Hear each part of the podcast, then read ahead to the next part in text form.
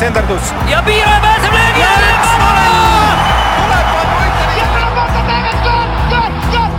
lõpuvilega saab jalgpallis otsa higivalamine ja algab kolmas poolaeg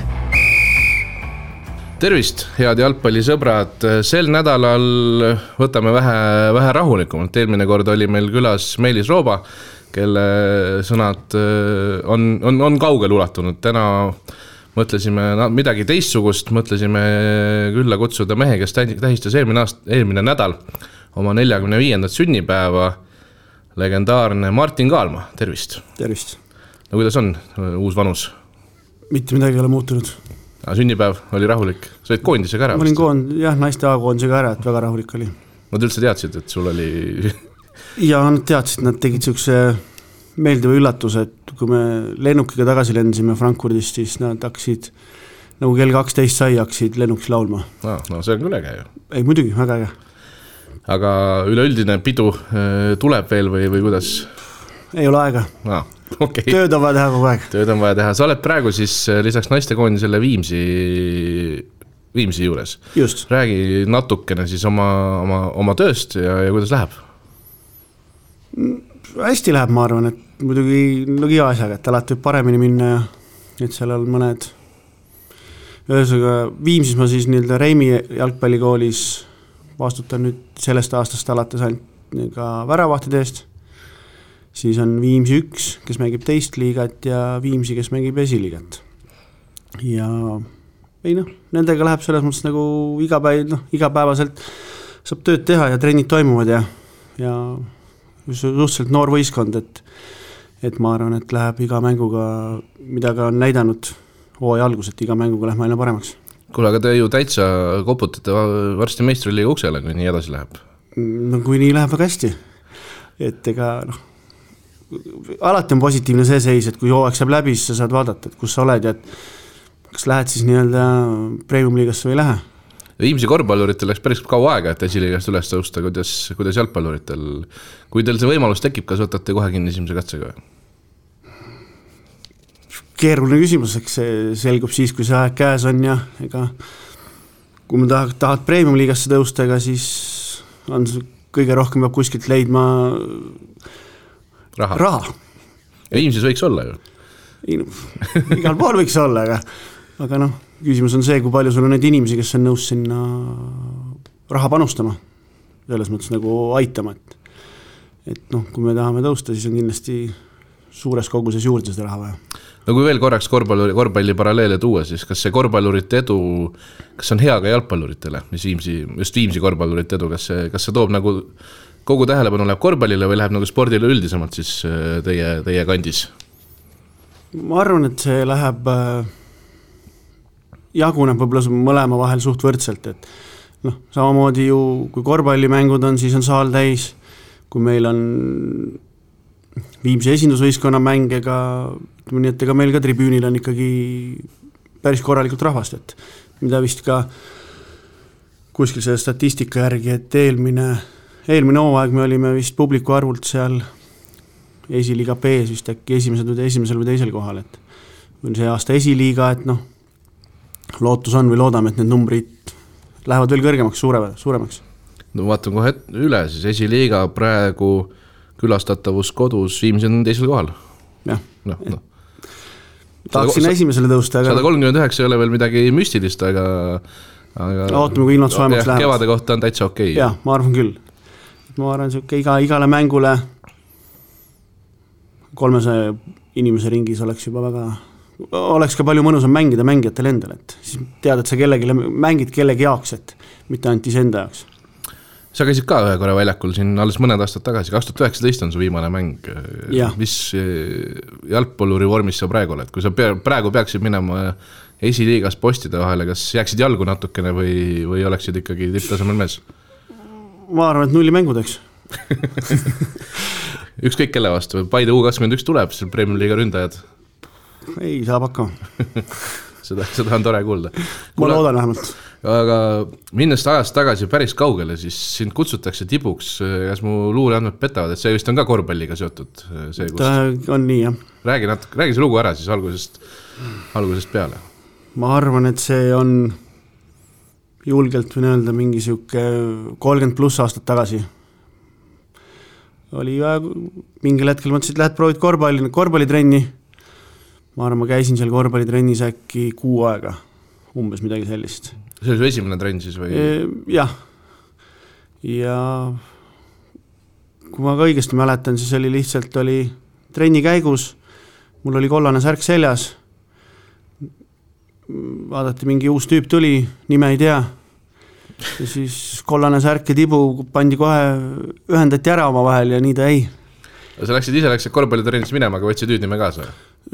Jah, sellepärast, et siis sel hetkel oli, kui ma õigesti mäletan, ka seal korvpallitrennis oli kaks-kolm poissi, kes tulid minuga kaasa jalgpallitrenni mm. ja siis koos nendega, kuna ta oli juba mingile külge jäänud, siis no nii, ühesõnaga on olnud kaasas päris pikalt ja nagu praegu ka ikka kutsutakse mm., naine, naine või lapsed kutsuvad sind tibuks või kuidas see?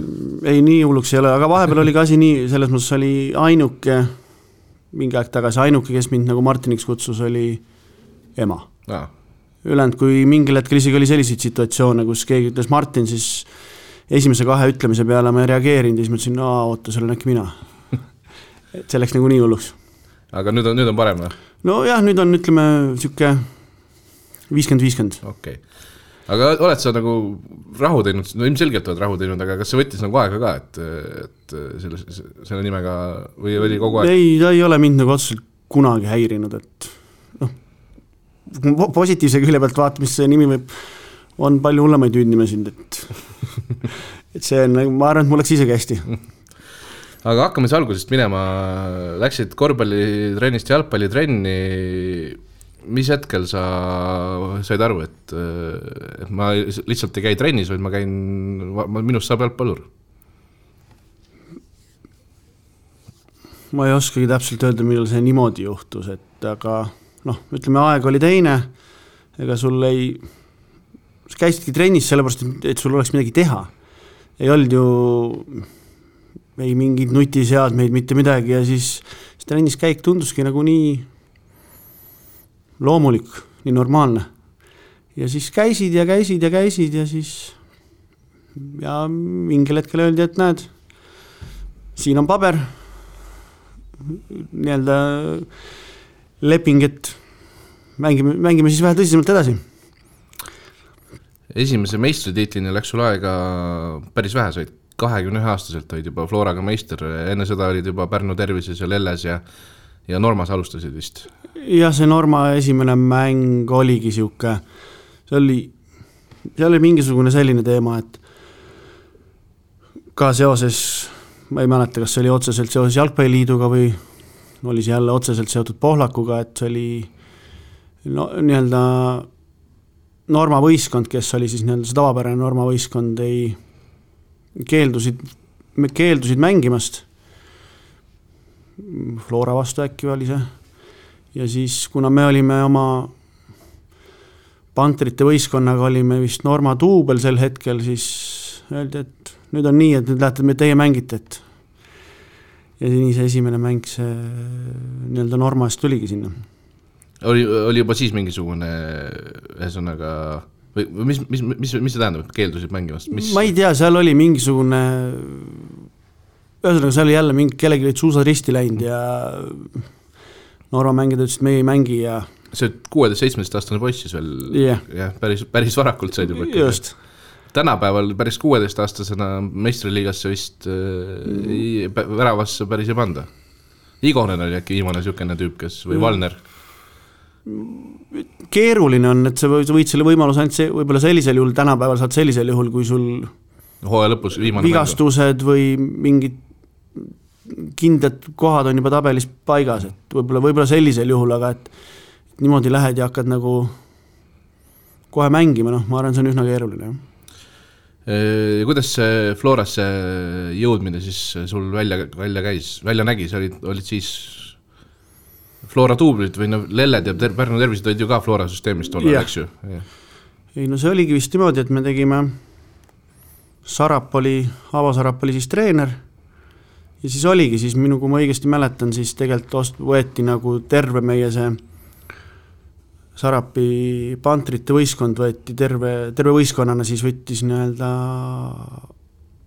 Flora süsteem, Pohlak võttis siis meid nagu kõiki üle ja siis sealt hakkasid nad, hakati nii-öelda neid mängijaid siis võistkondade vahel jagama, et kes kus siis mängida, mängima sai. Kuidas mängija roll selles oli, kas oligi konkreetselt niimoodi, et äh, võeti kõik need Flora, Flora all olevad meeskonnad äh, pandi lauale ja siis mängijad jaotati kõigi vahel võrdselt ära või, või kuidas no,, või sa said sõnaõigust ka, et sa näiteks Pärnus ei taha, tahad mängida Lelles või midagi? ei, seal ikkagi oli ühesõnaga lõpuks jõudis nii, et meieni jõudis nimekiri, kes kus võistkonnas mängib ja nii ta oli. noh, siis oli lihtsalt sinu küsimus oli see, et kas sa lähed mängid ja, või ei mängi. et kas sa tahad, kuhu sa tahad, noh, see oli, sellist asja ei juhtunud.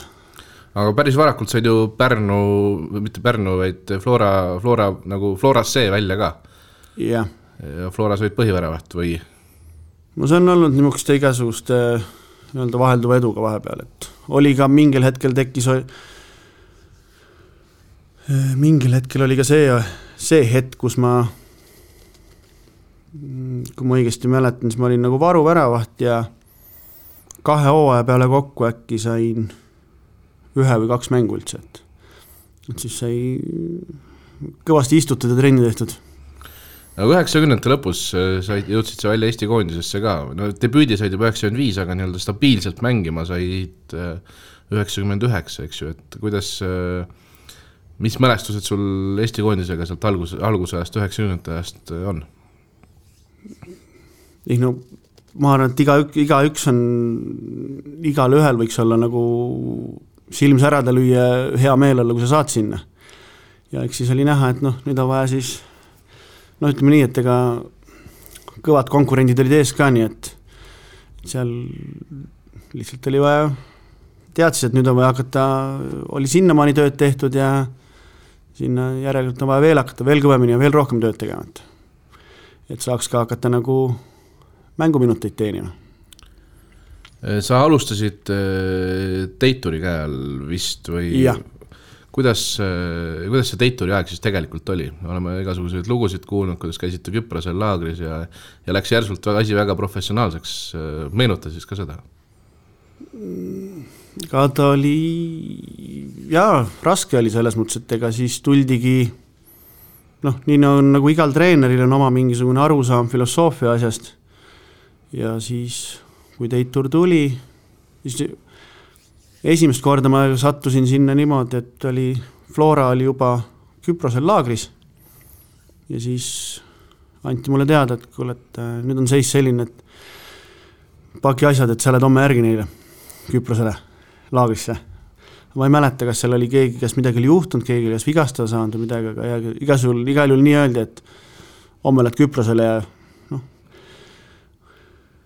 noor inimene, soovtahe on suur, siis asjad kotti oli minek. ja ei, oli, seal tuli järsku noh, füüsili-, Teitur pigem panustas nii-öelda selle füüsilise poole peale, et et olid ikkagi väga-väga rasked trennid olid ja ka või noh, jälle tagantjärgi võib-olla mindi selle füüsilise poolega paljuks. Et samas selle, selle najalt ma arvan, et meil nii-öelda see palliga mäng ja see osa jälle kannatas. aga noh, seal oli jah, väga-väga paik-, väga paigas olid kõik trennid, päevakavad, asjad, kõik oli. no meie jaoks oli see midagi uut ikkagi. ma tahtsingi sinna just jõuda, kas oli kas selle, nagu seda mäletatakse eredalt tänu sellele, et see oli lihtsalt järsk üleminek nagu või noh, see professionaalsus tuli esimest korda või kui see, kui see sarnane asi oleks praegu, kas oleks nagu, praegu oleks see nagu normaalsus, nii nagu kõik teised teevad või, või oleks tänasel päeval ka veel midagi natuke erilist? ma arvan, et tänapäeval ta oleks pigem juba sihuke normaalsus. aga noh, sel hetkel oli jah, et seal oli nii-öelda mis, mis, millised need trennid olid siis, ütleme, et kui, kui rõhk oli liiga palju füüsilisest, too näiteid. kui me olime Küprosel laagris, siis oli mm, esmaspäev, esmaspäev oli, ütleme, oli kümme trenni nädalas. esmaspäev oli hommikul jõusaal, õhtul pallitrenn. teisipäeva hommikul oli pallitrenn, õhtul oli jooks, kolmapäeval oli ainult pallitrenn ja siis neljapäev jälle, hommikul jõud, õhtul pall, reedel hommikul pall, õhtul jooks ja laupäev oli ka niisugune ainult pallitrenn. ja pühapäeval vaba? Jah, pühapäev oli vaba, kuni sinnamaani, kuni hakati seal ka Küprosel sõprusmänge kokku mm. leppima, et siis, siis ei olnud see pühapäev iga kord vaba ka enam. aga kas mängijad olid nagu tol ajal olid, et pagan, et sellist asja küll varem ei ole olnud, et väga ei tahaks teha või võtsite selle just vastu teadmisega, et see on välismaa selline know-how ja järelikult see on õige asi? pigem on, pigem see teine variant, et äh, tuli inimene, noh, selle eest päris palju oli koosolekuid ja asju, kus seletati kõik asjad ära, miks me teeme, kus me teeme, kuidas teeme ja noh, ja kui sa ei ole siia, ei olnud varem niimoodi teinud, tuli välismaa mees, hakkas rääkima, kuidas asjad tegelikult käivad ja siis ikkagi mõtlesin, et aa, no kui nii peab, siis nii peab. et ei olnud väga mingisugust niisugust kellegi poolt nagu mingit vastupuiklemist või midagi, et mingit vaidlusmomente või asju ei tekitatud, et treener tuli, ütles, et nüüd on nii ja vaatame, kuhu me jõuame siis. Teiturit mäletatakse tänapäeval, kõik mäletavad ikkagi hea sõnaga, teie, teie nii-öelda punt ka, eks ju? jaa, ikka kindlasti, et seal oli noh, see oli tema nägemus jalgpallist ja siis nii oli sel hetkel. sest ega me ju ei olnud ju mingi, midagi muud väga ei olnud saanud ju. Kaks tuhat üks aasta sa olid stabiilselt Eesti koondise põhiväravaht ja sa said mängida sellises mängus nagu Eesti-Holland kaks-neli. jaa ja. mälet-, mäletad sa seda, on see üks eredamaid mälestusi üldse, kui sa tagasi vaatad oma karjäärile või? jah, ma arvan, ma paneks ta, ütleme, et tegelikult on kaks sellist. Venemaa ka või? just selleni, kuna see oli hiljem, siis mõtlesin, et see võib hiljem tulla. Need on, ütleme seal, ma arvan, need on üsna siuksel võrdsel, üks esimesel-teisel kohal jagavad seda esikohta, ütleme nii siis, aga aga ikka on meeles muidugi, et noh, sellest ju kõigepealt see, mis sellele eelnes ju, kas just, saate mängida või ei saa või kuidas? staadion saab valmis, ei saa valmis ja nii edasi, seal oli ütleme nii, et korralik sihuke ajakirjanduse poolt korralik möll käis enne seda mängu ja aga noh, sai mäng, mäng sai mängitud ja natuke jäi puudu.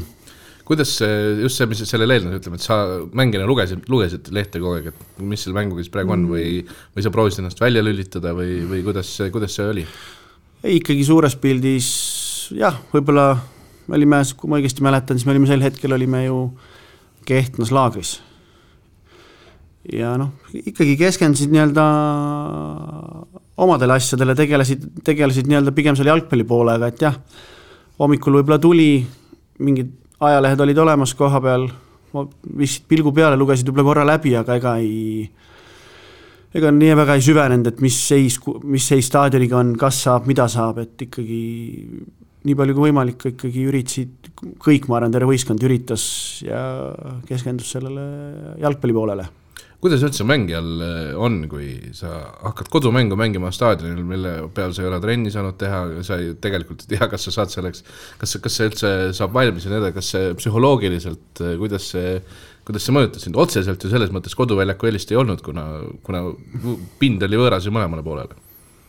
ei, ma arvan, et ei mõjutanud mind isiklikult, et kui sa ikkagi võtadki, sa ju tead, et see mäng tuleb keskendudki sellele mängule, sa, sa ei, sa ei keskendu nendele nii-öelda segavatele teguritele, et sa lähed sinna, teed oma asja ära, ainuke, mis sa teha saad, sa lähed sinna, sa hakkab, tuleb soojendus, avavile, annad ennast mängu jooksul, annadki ennast kogu aeg sada protsenti ja noh, eks see lõpptulemus on nagu on siis. ja kui sellest mängust rääkida, siis eh, mis tunne oli, ütleme kuskil seitsmekümne seitsmendal minutil, siis kui just oli Zelenski kaks-üks löönud. halb ei olnud ei, muidugi väga mõnus oli, aga samas sa said ka aru, et teadsid, et natuke on veel minna ja vastane on üsna tugevast puust ja täis tegelikult ju nii-öelda staarmängijad. ja, ja siis tulid Nistelrooy korda kaks ja Patrick Laivert. just. päris, päris nõrgad, nõrgad mehed ei ole. ei ole jah, et ega noh, lihtsalt ma ei tea, võib-olla öelda, et lihtsalt siis jõuga võeti oma võib-olla, et noh, ma arvan, meie eelis oligi see, et Holland tuleb siia Eestisse, Eestiga mängima, et ah, saame hakkama.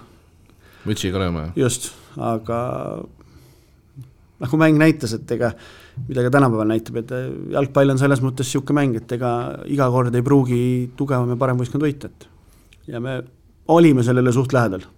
lõpuks äkki kaheksakümmend kolm minut oli kaks-kaks äkki või?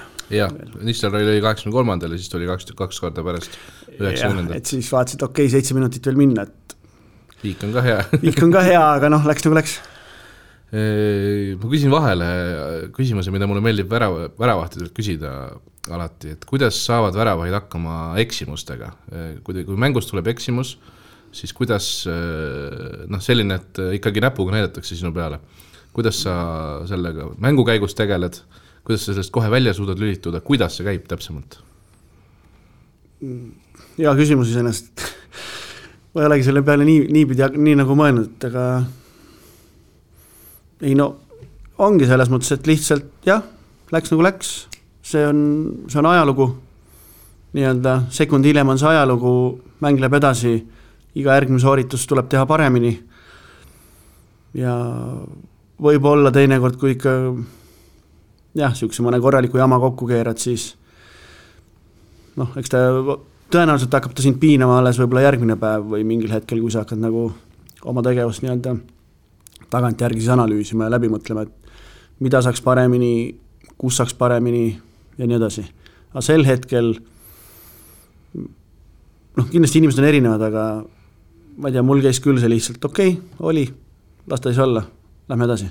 ühesõnaga, et kui sul tuleb mängu ajal eksimus, kui sul tuli mängu ajal eksimus, siis äh, see järgmise, järgmise palli peal see sind, sind ei mõjutanud, et see hakkas, päriselt hakkaski alles äh, mängujärgselt analüüsi tehes? just, et see nagu noh, kui sa jääd selle peale mõtlema, isegi kui sa ütleme, mingi jama, jama korraldad, jääd selle peale mõtlema, isegi peale momenti kümme-viisteist sekundit peale seda sellele mõtled veel, siis ma arvan, et siis siis ta jääbki sind häirima kuni mängu lõpuni, et, et, et, et ei, jah, kuidagi vaja kuhugi kaugele ära lükata, et lähme, lähme edasi. Sul selliseid ei olnud siis, mis mängu ajal nagu jääksidki päriselt närima, jah?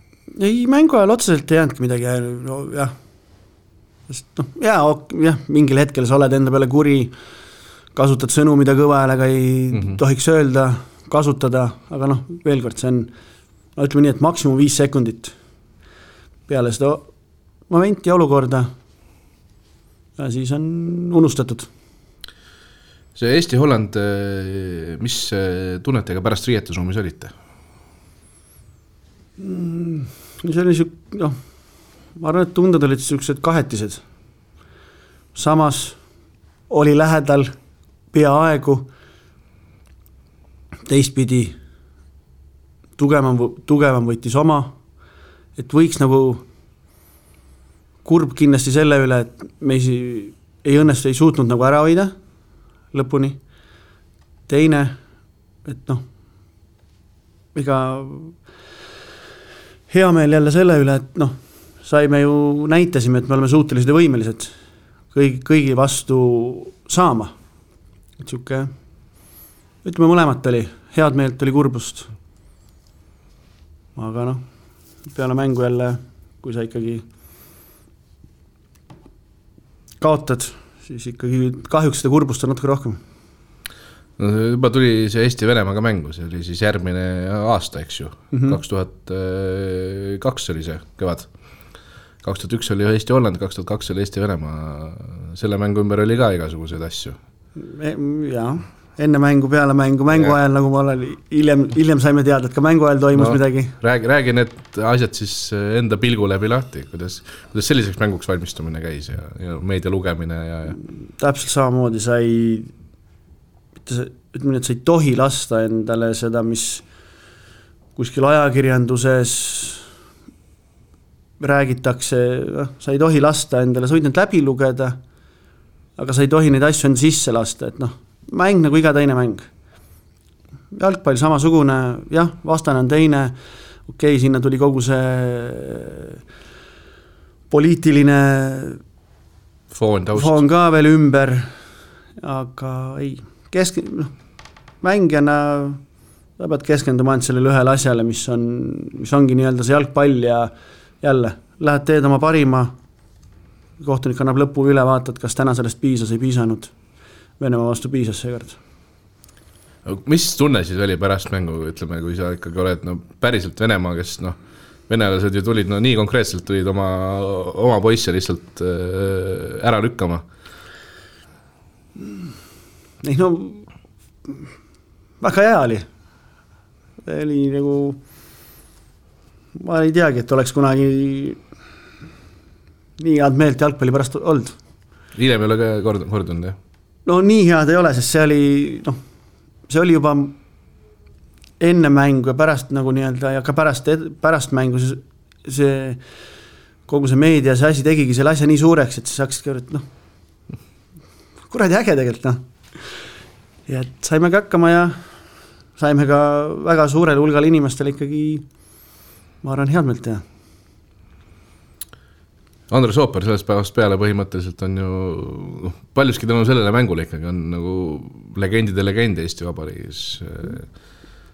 ja, ja nii edasi. kas ta, tema, tema staatus, kas sa kõrvalt vaatasid, kuidas see nagu, see nagu kasvas selle mänguga, oli see ka kuidagi midagi erilist?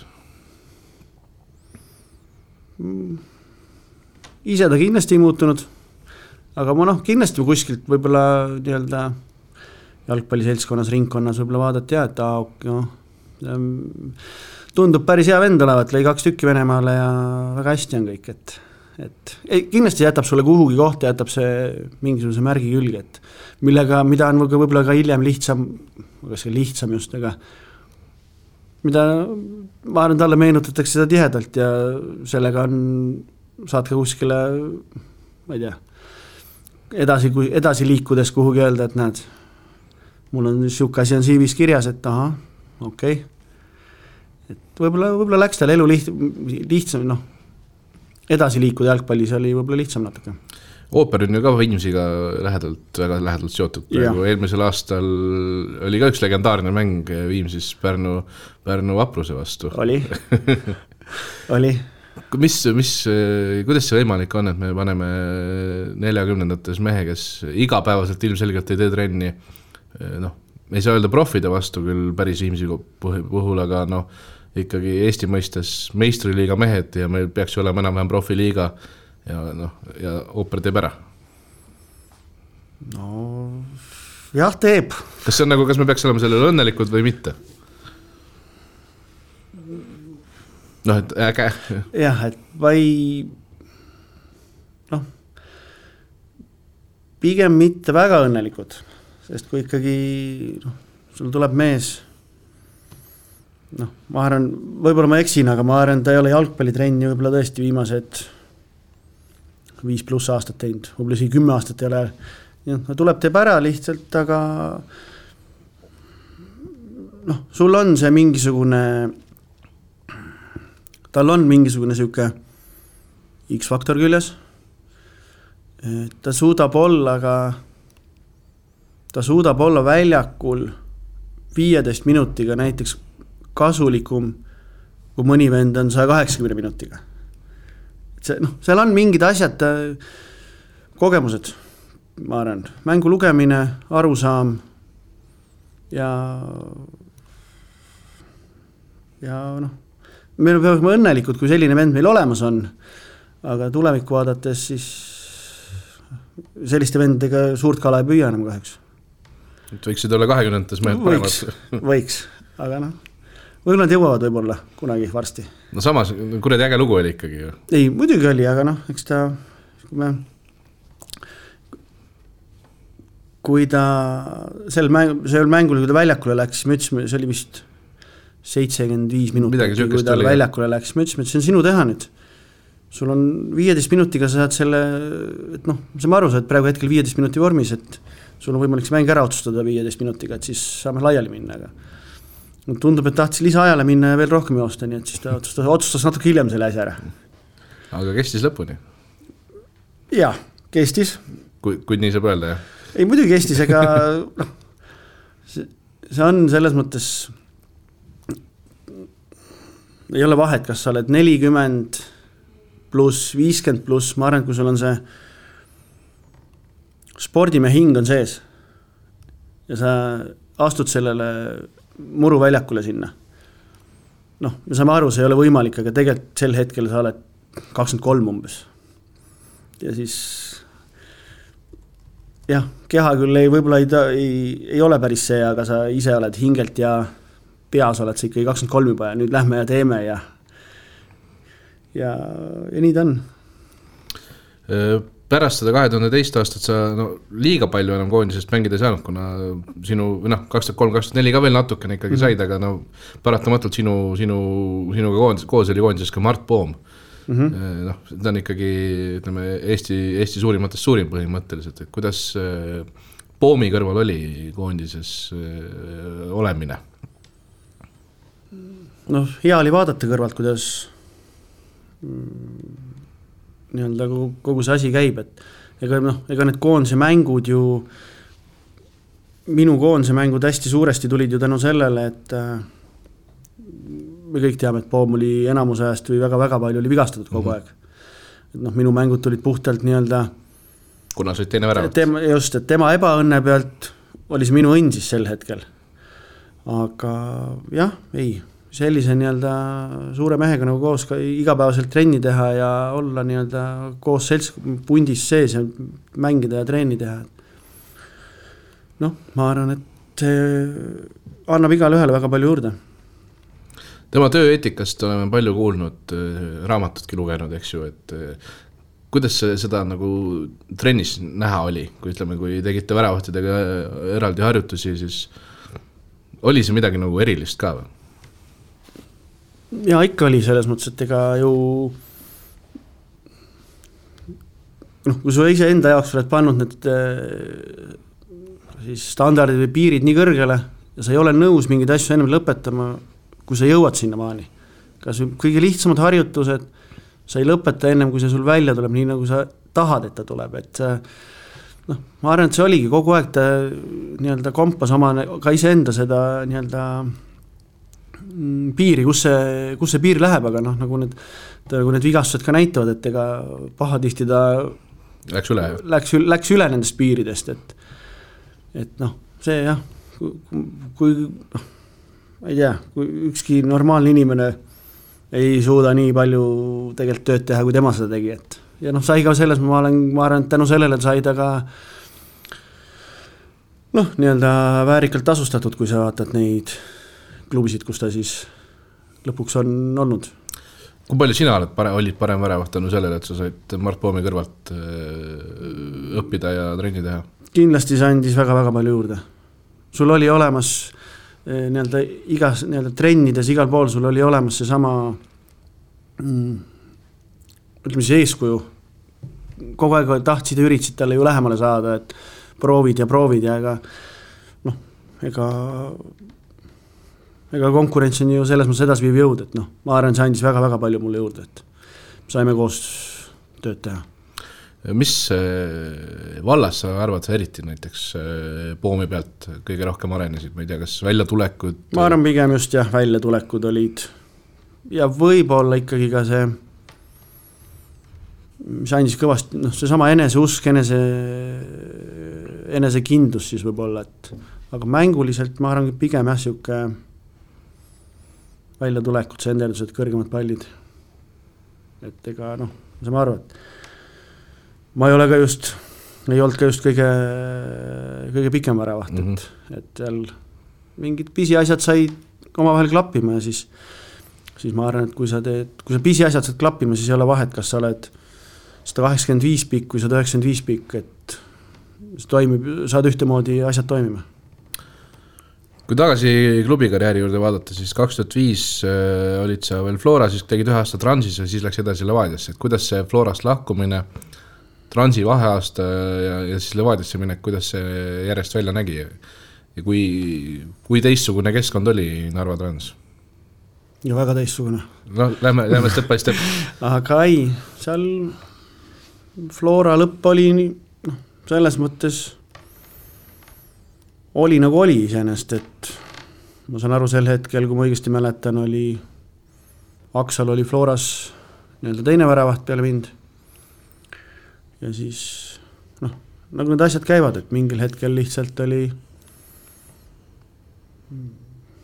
ma ei tea täp-, täpselt, kus juhtus, mis juhtus, aga ma tean, et me oli, mängueelne trenn oli Floraga, duubel, duubel sõitis mängule sel hetkel Aksalu läks duubli eest mängima.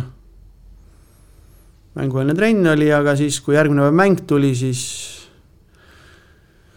see võis olla äkki augustikuu või septembrikuu või. ja siis lihtsalt järgmisest mängust istusin pingi peal. ja teadmata põhjustel? Mm, suures pildis küll, jah. suures pildis, natukene oskad aimata siis või? ei no selles mõttes, ega ma ei tea kus seal juhtus või mis seal juhtus, aga lihtsalt peale seda jah, hooaja lõpuni ma istusin mingi peal ja Aksalu mängis. müügi, kas see võis olla see klassikaline jutt, et müügiartikkel mängis, et teda oli?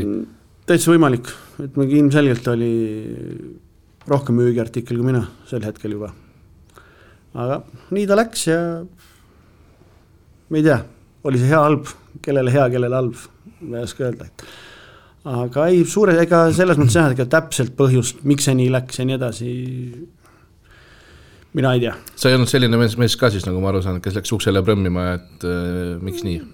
ei no sa võid ju teha, aga noh mm,. küsimus on selles, et kui palju, kui palju ma oleks saanud sealt ausat vastust. ma arvan, et ma oleks kuulnud päris pikalt sihukest mõnusat ümarat juttu, aga ma väga sügavalt kahtlen, et ma olen, et mul ei oleks keegi andnud konkreetseid vastuseid.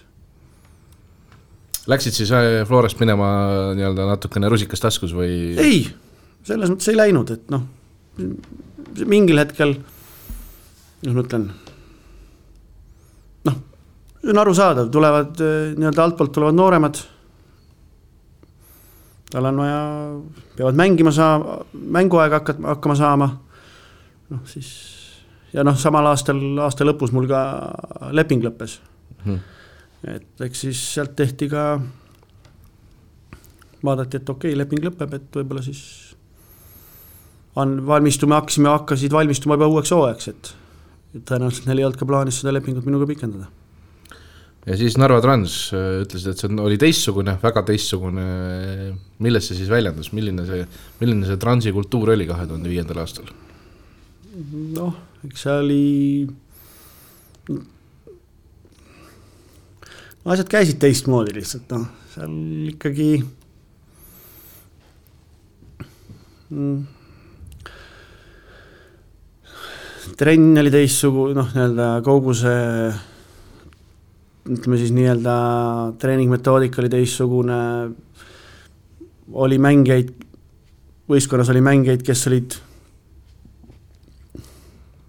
noh, nii-öelda teistest võrdsemad käisin trennis siis, kui sain, tulin trenni siis, kui tahtsin. ikkagi noh, ütleme nii, et eestlase jaoks harjumatu. kogu, kõige, noh, kogu töö käis vene keeles, noh, nii-öelda kui sul on kõik võistkond oligi, ma olin vist sel hetkel ka ainus, ainus eestlane seal võistkonnas. ja ta on teist, ta, ta on teistmoodi, seal ikkagi inimestega enne mängu poole ajal, trennide vahel, noh, räägitakse keskmisest kõvema häälega, suheldakse omavahel. ja, aga ei, see oli, soovitan kõigil soojalt kogeda. Eesti jalgpallurid aeg-ajalt ikkagi nagu tahavadki vist, vist saada midagi sellist. viimasel ajal on ka siin populaarne ikkagi ühe-kahe kaupa käia Narvas, noh Saliste, Meerits on head näited, eks ju, Martin Kaos paneb teist aastat vist seal juba praegu. aga ei, see ei, noh, ta ei, kindlasti ta ei olnud mulle, aga ma arvan, kui seda küsida ka Meeritsa ja teiste käest, et see ei, see ei olnud nagu kindlasti halb kogemus mm. -hmm. kindlasti oli see, pigem ma arvan, ta oli positiivne, et noh, kui ma õigesti mäletan, siis see, siis see oli see ainuke hooaeg, kus ma mängisin ka kõik kolmkümmend kuus mängu algusest lõpuni kõik üheksakümmend minutit, kõik mängud, et mängu mõttes noh, ütleme siis nii, et ideaalne no Transil eh, tol ajal oli ka probleeme, erinevaid probleeme, teiste seas ka kihlveopettused ja sellised asjad, kas midagi sellist ka pealt nägid või, või, või tagantjärele? see tuli, see tuli, tekkis nii-öelda, see kihlveo asi minu, see, kui mina seal olin, eh, ma hiljem kuulsin, et äh, nad, äh, hiljem tuli välja, et nad panustasid, aga ainult sel-, see oli see, ainult enda peale. et no, ise lööd piisavalt? jah, et enda võitude peale, aga noh, nagu elu on näidanud, me teame, et see enda poolt või enda vastu, see on, õhkõrn piir läheb sealt vahelt kuskilt, et et siis sel hetkel, ma seda ma kuulsin hiljem, aga noh, samas me, mina arvan ka niipidi, et me ei saa, et sel hetkel nii-öelda Narva ei saanud tegeleda väga tõsiselt nendel pettustega, kuna me saime ka Narva läbi aegade parima koha meistri, meistrivõistlustel teise koha saime. et noh, sa ei, kui sa ikkagi enda mm, -hmm. enda vastu hakkad panustama, siis noh, mulle tundub, et ei ole, ei ole võimalik tulla teisele kohale aga noh, seal jah, hiljem läks nagu neil läks see asi nagu noh, nagu seal oli, nagu, nagu ma ütlesin, et seal on see õhkõrn piir läks, et siis nad hakkasid vaatama, et aa, et tundub, et teistpidi saab rohkem teenida. Maksim Gruznov oli ju ka tol ajal Narvas, see on, see on Eesti liiga üks suurimatest, suurimaid mehi üldse, kui rääkida liiga jalgpallist. milline mees tema oli, kas ta oli üks nendest võrdsematest või tema oli ikkagi korraliku tööeetikaga mees? nii ja naa kui ta trenni jõudis, siis ta tegi ja panustas ikkagi maksimaalselt. aga noh, ilmselgelt, ega tal ei olnud ka juba sel hetkel ei olnud need põlved ja mis tal seal haiget tegid, et noh, sa ei saa sundida ründajat igapäevaselt trenni tegema, kui sa tead, et ta on nii-öelda poolvigane mm. -hmm. ja samas, kui ta mängu tuleb, siis üks ka ühe-kahe värava löömine ei ole tema jaoks probleem, noh sa peadki ka treenerina, sa pead leidma siis selle nii-öelda noh, nii-öelda mingi piiri sealt, et kas ma siis sunnin trenni tegema, võib-olla ohustan mängu sellega, et ta ei saa mängida oma vigastuse tõttu. või ma annan talle natuke rohkem vabadust ja ta on mängus mehe eest väljas. ja noh, tema puhul oli, panustati pigem mängude peale tema puhul oli, kui, kui, kui ta trennis käis, kas tema löökide tõrjumine näiteks oli midagi teistsugust ka, kui, kui mõne noore, noore ründaja või? ei, ta oli noh, ta oli selles mõttes ikkagi nagu tark mängumees, et nii-öelda tema, tema tundub, et siis see jalgpallifilosoofia oli see, et minimaalse pingutusega maksimaalne tulemus, et aga ei noh, löögid nagu löögid ikka kõigil, et lihtsalt läksid võib-olla rohkem nurka kui teistel. aga just, just tagasi tulles selle juurde, et teine koht Narva Transil, kas see oli, ütleme, Vene klubi puhul ma kujutan ette, et see võib sellise niisuguse hurraa või tuhhi viia ikka väga-väga kõrgeks mingil hetkel, kas see oli kuidagi, kuidagi teistsugune ka, kui Floraga võtta mingisugune järjekordne meistritiitel? jah, ütleme ja, ja, et ega nad, ega ka mängijad ja kõik ikkagi panustasid sinna päris korralikult. ja noh, ega jah, ütleme nii, et ega enne mängu riietusruumis ja peale mängu riietusruumis ütleme nii, et see emo-, noh, emotsioon oli, kas ta siis oli peale võib-olla mingit kaotatud mängu või peale võidetud mängu, no siis ütleme, selle vene hinge emotsioon on natuke teistsugune, seal oli ikkagi väga-väga sihuke mõnus, et sa noh andis, andis sulle juba nii, nii palju juurde. et äh, isegi kui sa tulid sinna enne mängu näiteks, et ma ei tea, kuskilt oli mingi probleem, midagi valutas või või ei tea, täna on niisugune mäng, et ei tea, aga noh, kui sinna riietusruumi sisse, riietusruumi sisse astusid ja see emotsioon, mis seal juba olid, mängijad mm -hmm. suutsid enda vahel tekitada, siis noh, siis ma arvan, et me oleks võinud ükskõik milliseid asju liigutada Vene klubide puhul on alati see ka, et et president on hästi, hästi käsi küljes kõigil asjadel, kuidas, kuidas see Konstantin Burdakoviga näiteks, mitte Konstantin mm,, vana, vana Burdakoviga, äh, temaga äh, nii-öelda no. kokkupuutumine käis ja kas ta oli, oli pingil olemas kogu aeg ja kas ta ta oli pingil olemas kogu aeg. trennis ta ikkagi ei, noh, ta aeg-ajalt käis trennist läbi, vaatas, mis toimub, aga ta ikkagi jah, ta, ta üritas ja tahtis nagu kogu aeg väga-väga kursis olla, mis toimub. kellel on probleeme, mis probleemid, saab kuidagi aidata. ta oli jah, kui sa nii vaatad, siis ta oli juba mitte sul ei olnud vaja sinna mingeid treenereid, et nii-öelda klubi juhi ja mängijate vahele nagu mingit vahetu, mingit lüli vaja, kes neid ühendaks, siis ta ta ise, pigem ise juba tuli selle ühenduslüliks sinna mm. -hmm. Aga ta oli jaa, väga-väga noh, väga-väga hingega asja kallal tänapäeval äh, räägitakse vahepeal, et äkki, äkki liiga palju Burdakov ja et äkki võiks treeneril lasta rohkem ja nii edasi. ei, seda ei olnud ei, sel hetkel minu teada oli küll ikkagi. Mm, Bondarenko oli sel hetkel treener seal. ikkagi, ikkagi Bondarenko oli see, kes otsustas ja tegi asju ikkagi, et ta nagu. No see oli see, mis välja paistis, võib-olla mm -hmm. nad mhm. kuskil kontorites nurga taga kuskil võib-olla arutasid läbi asjad mingisugused omavahel, aga vähemalt kõrvaltvaat või noh, mängijana jäi küll selline mulje, et mm, neid asju otsustab peatreener. aga miks äh, Transis ei tulnud teist aastat otsa? sellepärast, et Levadia tahtis ei noh, seal oli tegelikult oli ka see, see Narva minek oli ka sihuke. tegelikult oli, oli ka sel hetkel, kui oli selge, et Floras ma ei jätka. siis tegelikult tahtis juba kohe tahtis Levadia mind aga siis juhtus lihtsalt see üleminekusumma, mis küsiti, oli natuke nagu Eesti mõistes oli natuke nagu kosmos. kas Narvalt taheti vähem või, või Narva oli nõus maksma? No ma hiljem, mina seda ei teadnud, hiljem ma lugesin seda ajalehest.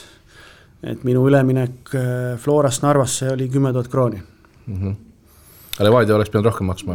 kui ma õigesti mäletan, see isegi see number vist käis ka kuskilt ajakirjandusest vist läbi, et äh, oli noh, kolmsada tuhat, mhm.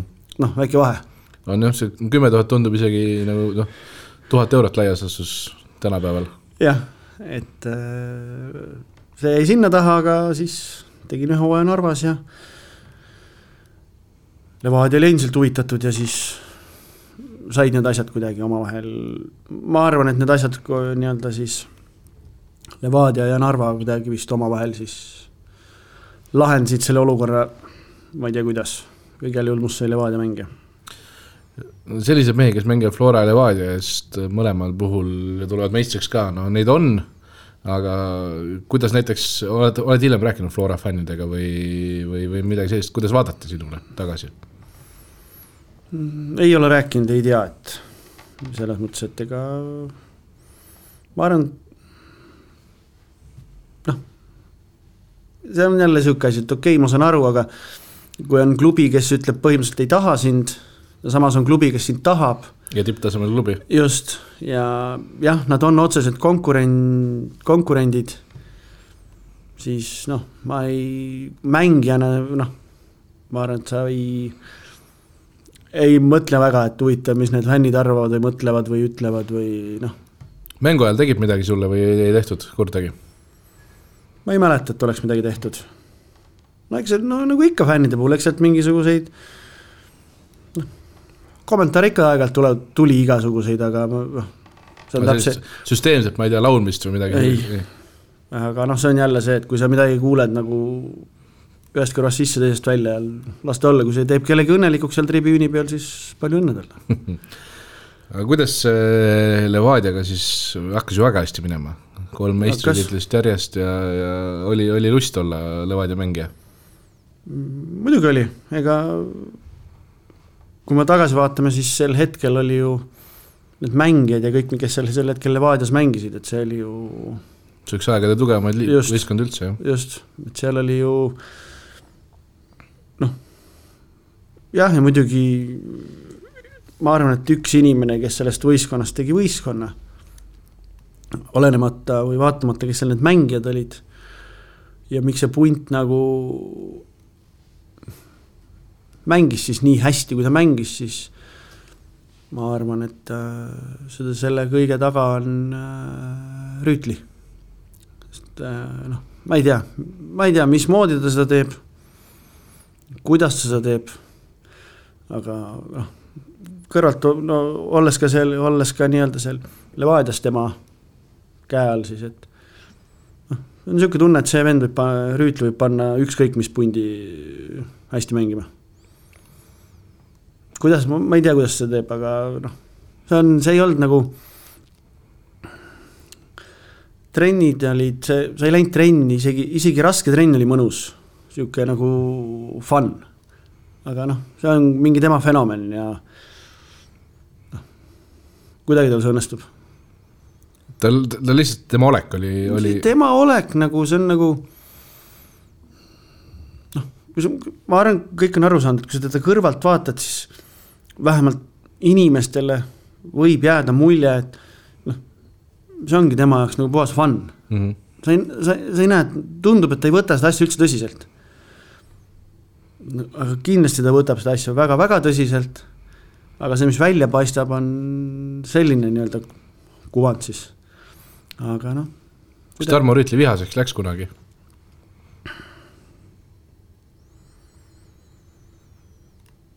Ei tea küll, et oleks läinud, ei kindlasti ega noh, ma ütlen, noh, vihaseks on ka see, et ega me teame kõik, et vaikselt sosistades sulle mingeid mm, lauseid, sõnu, noh, võib-olla teen nii-öelda palju valusam kui see, kui keegi karjub su peale või mm -hmm. nii-öelda viha, noh, nii-öelda vihaseks läheb. vaid ta ütleb sulle õigel hetkel selle õige lause. jah, sa oledki ja sa oledki võib-olla nagu muutunud mees siis. Newcastle'iga sina vist ei saanud mängida, eks ju, just pärast seda järgmisel ma läksin, järgmine aasta läksin sinna. Nende hooaegade jooksul vist seda suuremat euroedu ei olnud, nii suurt. no ütleb. samas me Eda,, samas, samas me saime ju, mängisime ju Euroopa liiga play-off'is Galatasaray'ga ah,. jah, jah, ja ikka said, ikka said ja. jah, et äh, kuidas, äh, kuidas need euroaastad siis olid? Need olid, see oli ka midagi erilist ikkagi Eesti, Eesti mõistes on ju. Newcastle oli võib-olla natukene veel eredam, aga, aga Galatasaray. ja ei muidugi, see on ju noh, miks me siin üldse, miks seda jalgpalli Eestis mängitakse, ütleme seal, kõik me tahame neid eurokohtasid saada, kõik me tahame euromänge saada ja ei no see on, see on hoopis teistsugune feeling, tunne, kõik on noh sa muutud paremaks mängijaks. kas äh, Debreceni ja Galatasaray järjest, kas äh, see oli, kas need olid nagu sinu klubikarjääri kõige suuremad mängud? kas nendeks ettevalmistus oli, oli? ta ei olnud teistsugune. isegi Tarmo Rüütliga? ei olnud. või, või tegelikult vist Seal... niikuinii ei olnud? jah, siis oli jah, et äh, noh, ja siis peale Rüütlit oli Prins ja noh, seal kuna nad olid juba nii pikalt koos töötanud, siis väga suurt nagu mängijate jaoks väga suurt treeningu ja treeningu muutust ei olnud, et suures pildis mindi ikkagi. ja ma kujutan ette, et kui ma küsiksin sult, et kas sa Prinsi oled vihasena näinud, siis sa oled kindlasti näinud, jah? selles mõttes ikkagi, selles mõttes oli vahe see jaa, selles mõttes oli vahe, aga treeningus ei olnud, et noh. kui oli vaja öelda mingeid asju keskmiselt kõvema häälega, siis Prints sai sellega suurepäraselt hakkama kaks tuhat üheksa valisid fännid vist sinu isegi Eesti liiga parimaks väravaheks, kui ma ei eksi. võimalik. Sokkerneti, Sokkerneti lugejad äh,. aga välismaale sa kunagi ei saanud? kas, kas see sõi sind või kas sa oleksid tahtnud üldse? või kas sa pingutasid selle nimel eraldi või, või kas sa jõudsid lähedale sellele või kuidas? ei no ta, ta ei söönud otseselt seestpoolt, et nüüd on vaja ja nüüd peab ja noh, ega no seal ei, olid mingisugused võimalused, mingid variandid, aga noh, erinevatel, erinevatel põhjustel need jäid katki. et ma käisin, Rootsis käisin proovimas, kui Teever mängis seal Teeveri võistkonna juures mm, -hmm. siis käisin ka käisin ka Lätis korra proovimas. aga jah, seal olid erinevad, erinevad põhjused, miks need asjad nagu katki jäid. ja siis väidetavalt jälle mida, mis minuni on jõudnud, oli see, et oli olemas ka üks, ma aastat ei mäleta, see võis olla see aasta, kui ma siis Florast nagu,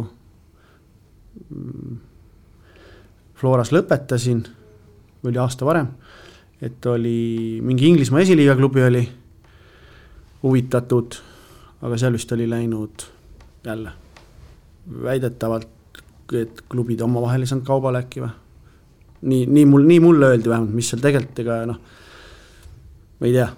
see oli siis kahe tuhande, ühesõnaga kahe tuhande keskpaik kunagi? kuskil midagi sinna, sinnakanti, jah.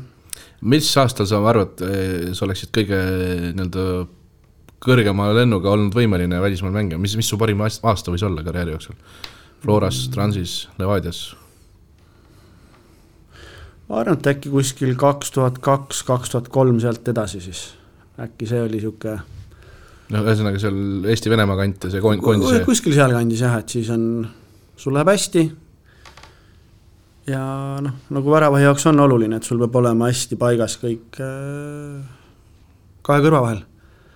et noh, sa ei, see ei eelda, et sa pead nüüd kõige rohkem jooksma, kõige kiirem olema, aga sul hakkab ju väravas olles tegelikult hakkab su mäng hakkab kõigepealt kahe kõrva vahelt, et kui sa sealt läbi kärssad, siis siis ükskõik, millised su nii-öelda füüsilised gabariidid on ja kui hea või mis iganes, aga kui sa ülevalt jälle ära noh, üleval kärssad, siis ei ole võimalik hästi mängida, et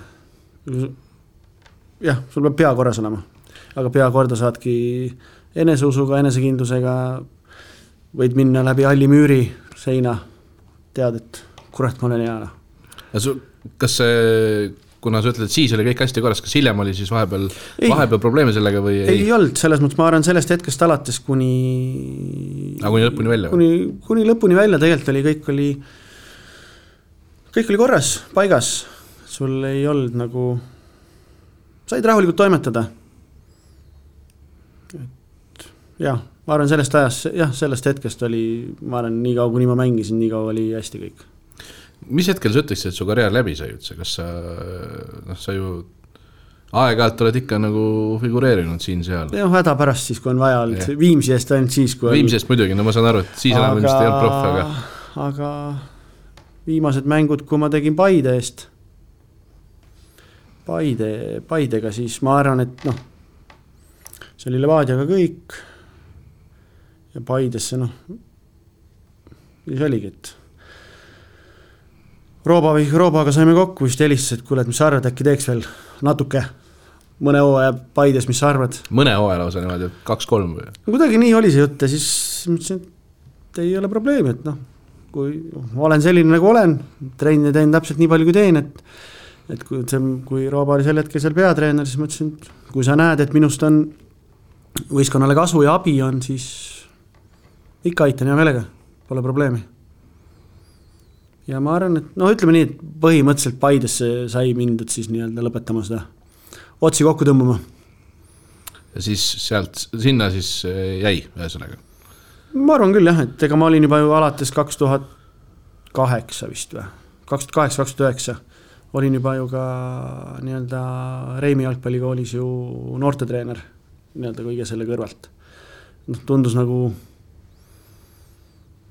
vaikselt lõpetada ja sealt siis nii-öelda treeneri, treeneritöö ja asjaga edasi minna olgu, tõmbame sellele poolele siis joone alla, ma annan sulle võimaluse, sellise vaba mikrofoni võimaluse, mida ma aeg-ajalt ikka pakun kuulajatele ja külalistele. äkki tahad midagi öelda veel? on sul midagi hinge peal Eesti jalgpalliga seoses, üleüldse midagi, kellelegi mingi sõnum? midagi sellist, tahad sa, tahad sa kasutada seda? ei, hinge peal ei olegi suurt midagi, lihtsalt on noh, üks asi, mis on nii-öelda koondise koha pealt, mis on positiivne, on see, et noh, hullemaks minna ei saa. Ei saa. noh, siis kõik, mis juhtuma hakkab, kõik järelikult hakkab paremaks minema. et noh, muidugi jah, et jah, see on nüüd ja loodame, et läheb noh, et ega ma arvan küll, meil seal altpoolt tuleb neid, olenemata siis klubist ja kohast, aga küll neid noori tuleb, et et ma arvan, et me ei jõua, küll me varsti oleme seal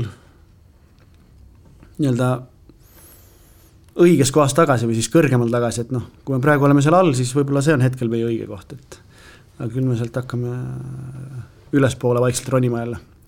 loodame, aitäh sulle, Martin, et külla tulid, tagantjärele veel sünnipäeva õnnesoovid ka minu poolt. aitäh! ja ega muud kui nädala pärast siis uuesti, aitäh! Siljevi tsenderdus ja Piire